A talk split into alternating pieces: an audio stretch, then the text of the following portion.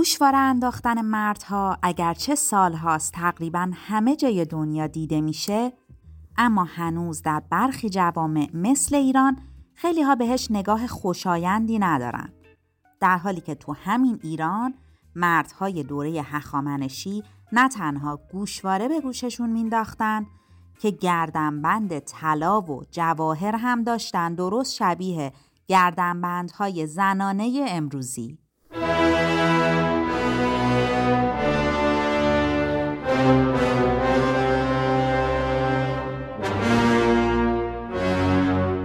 هستی پودفروشم با پادکست گنجنامه و یه سفر دیگه در زمان و مکان. میریم به دوره امپراتوری هخامنشی. ولی سفر مکانیمون این دفعه به جای مغرب زمین به دوردست شرقه. به کوهپایه های کیوتو ژاپن جایی که یک گردنبند هخامنشی هست. می‌تونید با تکنواختی روی لینک پایین صفحه همین پادکست این گردنبند زیبا رو ببینید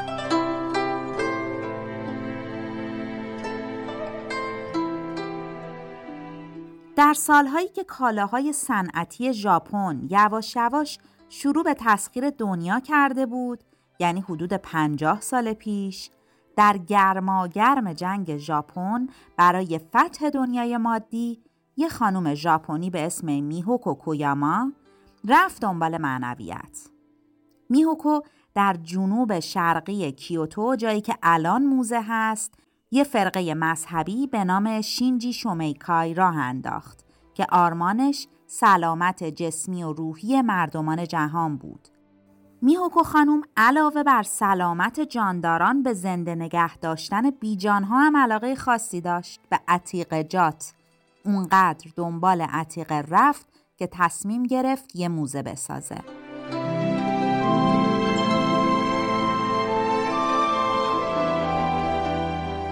میهوکو حدود سی سال پیش از یه معمار معروف چینی آمریکایی به اسم یومینگ پی معروف به آی ام پی خواست موزه رو براش در تپه های شیگاراکی ژاپن بسازه.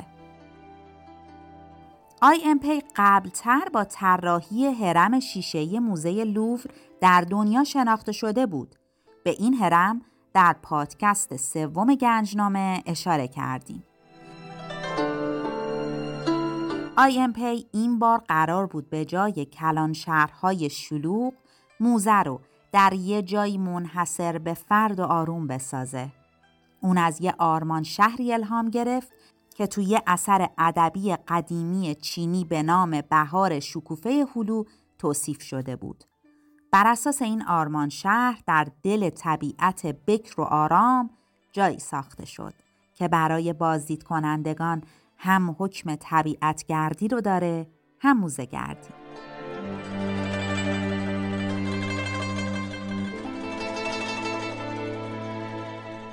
مسیر موزه از میان درختان گیلاس گریان میگذره. بعدش یه تونله. حتی باید از روی پل معلق هم رد شین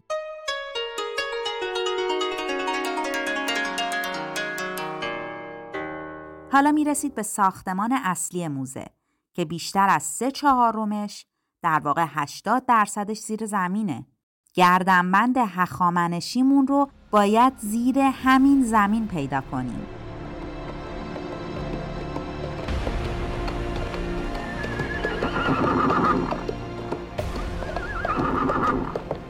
سردار سپاه هخامنشی از جنگ پیروزمندانه نزد شاهنشاه بازگشته.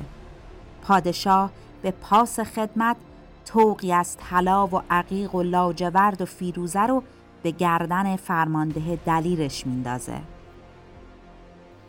ما نمی‌دونیم اون سردار که و فاتح کجا بوده اما می‌دونیم که به احتمال زیاد این گردنبند به یک سردار مقتدر هخامنشی هدیه داده شده بود.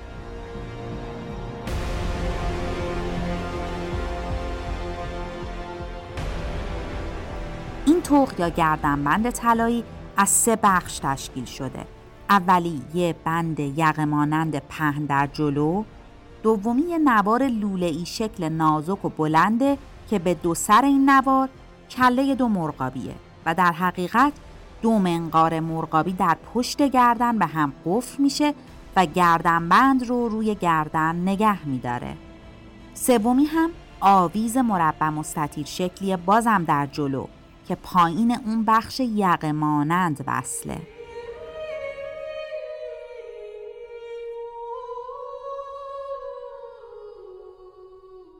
این گردنبند در حد چند کتاب داستان حرف داره تراش ها و نقش های این گردنبند داستان رزم بین سوارکاران و پیاده نظام هاست. سوارکاران و پیاده نظام هایی که تجهیزات و حتی زین اسب و لباسشون با جزئیات زیادی با هم متفاوتن. هوراد ابراهیمی باستانشناس از مهارت هنرمندهایی میگه که نقش سوارکاران رو روی گردنبند رسم کردن. در پایین این مستطیل در میانه نقش یک انسانی رو می‌دونیم سوار بر اسب و کمانی در دست داره. بدن و قسمت های مختلف این نقش به وسیله نگین های پر شده و قسمت زیبایی از هنر هنرمندی که این گردنبند رو ساخته در ایجاد نقوش و حکاکی های روی این نگین ها دیده میشه. سر اسب روی این نقش کنده کاری شده و شکل اسب رو ترسیم کردن روی نگین و بخش از لباس و تزینات لباس. مثلا می‌تونم اشاره کنم اون نقش میانی که فردی سوار و کمان در دست هست. روی لباسش نقوشی از قوچ رو می‌بینیم. قوچ در ایران باستان نماد بهرام بوده. و نماد طلوع روشنی و شعای نور هست. در بین خدایان ایلام باستان ما خدایی داریم به نام هوسا که نماد اون سر یک قوچ بوده. در مقابل این سوار کمان به دست سوار دیگری هست که اون هم کمانی در دست داره و در مقابلش فردی پیاده نقش شده. لباس این سوارکار دوم هم روش نقوش کندکاری شده که تزئینات لباس اون رو نشون میده. در پشت سوارکار وسط نقش دو نیزهدار پیاده رو می‌بینیم. در دور تا دور این مستطیل همونجوری که گفتم ما 16 تا حلقه رو داریم 16 دایره رو داریم که در پایین این دایره ها نماد هلال ماه رو می‌بینیم. هلال ماه در اساتیر نماد راستی و درستی است. جانبخش ابرمرد و ابرمند بودنه. حافظ و افزایش رمه و گوسفندان و سرسبزی و رویدنی است در اوستا. نماد آبادانی است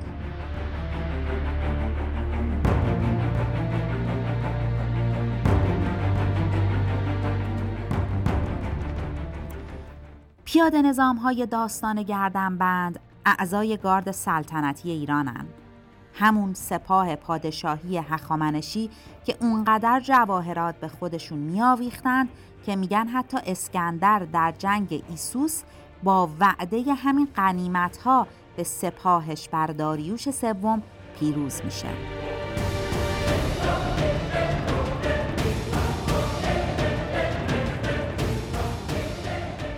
یکی از نقش های رایج در دوره هخامنشی و به خصوص دوره های بعد نقش فروهره ما در این گردنبند انسان بالداری رو می‌بینیم که شباهت زیادی به فروهر داره.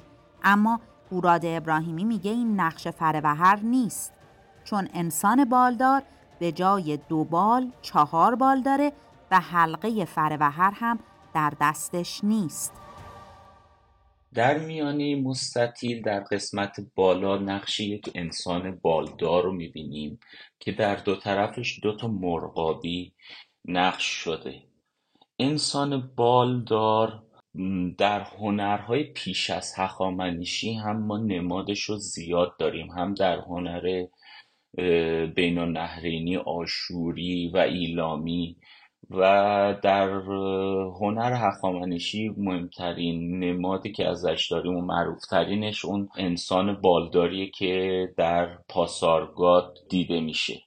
بال نماد قدرت محافظت و علامتی است ایزدی در شرق بال نماد استیلا بر جهان مادی است نماد خستگی ناپذیری است و نگاه معنوی دارند بهش. نماد حالهای معنوی و پرواز اندیشه است. جاهایی دیدیم که این نظر داده شده که چهار بال نمادی بر استیلا بر چهار گوشه جهان یا همون چهار جهت جغرافیایی است. در تفکرات سومری ما چهار بال و مظهر چهار تا فصل داریم.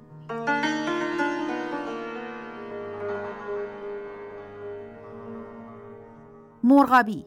شاید کمتر در آثار تاریخی ایران نقش مرغابی رو دیده باشین اما یکی از نقش های قابل توجه این گردنبند مرغابیه.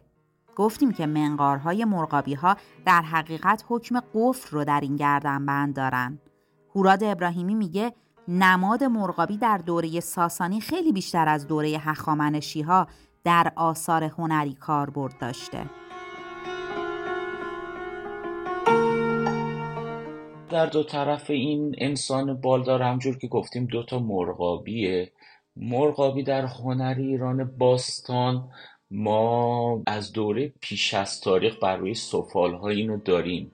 به نظر می‌رسه در ابتدا یک جوری توصیف از طبیعت بر روی سفال ها بوده و در دوره های بعد یک شکل اساتیری به خودش گرفته یک و یک شکل سمبولیک.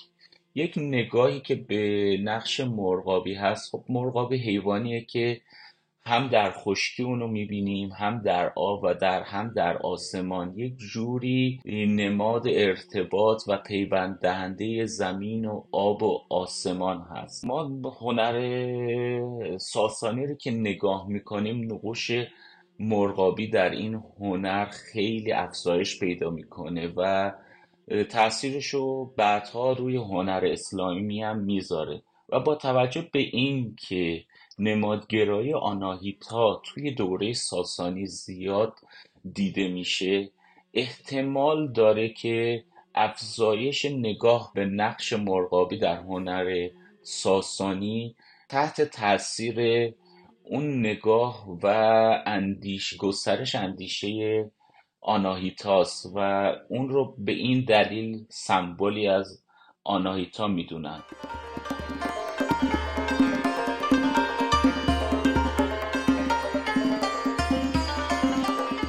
شاهنشاهی هخامنشی با امنیتی که در سرزمین ایران ایجاد کرد باعث رونق هنر شد. رابطه مستقیم میان حس امنیت و تولید هنری هنوز هم وجود داره.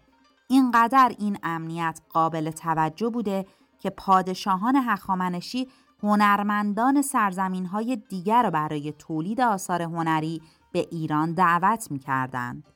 گردنبند ما هم حاصل همین دعوت هاست. مهدی احرابی ژنتیک باستانشناس میگه این گردنبند حاصل تلفیق سه فرهنگه. این گردنبند خوش استیل هخامنشی که البته از نظر قضیه تاریخی و از نظر قضیه dating ش به احتمال برمیگرده برای یا اوایل هخامنشی یا اواخر هخامنشی البته از قرن ششم قبل از میلاد تا چهارم قبل از میلاد dating شده. این گردنبند بسیار جالبه به خاطر اینکه حالا یه ترکیبی از سه تا حداقل فرهنگ و هنر منطقه خاورمیانه مصر باستان منطقه سوسا و طبیعتا Middle East یا خاورمیانه قبلی هست که البته یه مقدار از قضیه دکوراتیو هم از یونان باستان هم بسیار وام گرفته.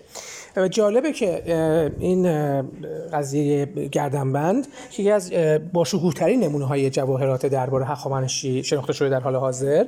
ولی خب دکوراتیوش طبیعتا یه میکسی هست از حالت یونانی. چند تا از خدایان مصر باستان. قضیه که در اینجا ما نقوش های دیگه می‌بینیم از روی قضیه گیاهان حیوانات که این نشون دهنده همون افسانه ها و اسطوره های بسیار قدرتمند هندو ایرانی ایرانی ولی خب به حال میکس شده با فرهنگ های دیگه همونطوری گفتم مصر باستان حتی سوسا که به حال یک فرهنگ خیلی قوی ایلامی داشته و طبیعتا فرهنگ از یعنی میکسی از ساختار یونانی و قضیه خود خاورمیانه ای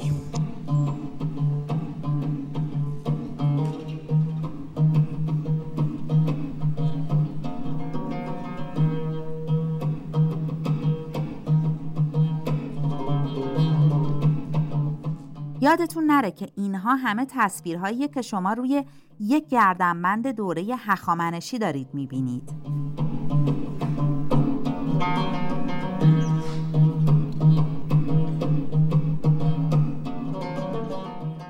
سنگهایی از جمله فیروزه، لاجورد و عقیق در خیلی از زیورالات این دوره دیده میشه.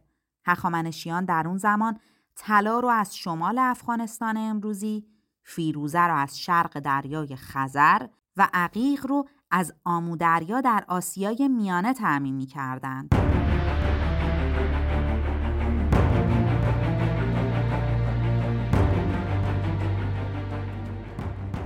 در این پادکست به گردنبندی در دوره هخامنشی پرداختیم. اما در پادکست بعدی می‌خوایم بیایم به یه دوره تاریخی نزدیکتر و یه اثر خیلی جوانتر و همین که نصف دنیا رو دور بزنیم.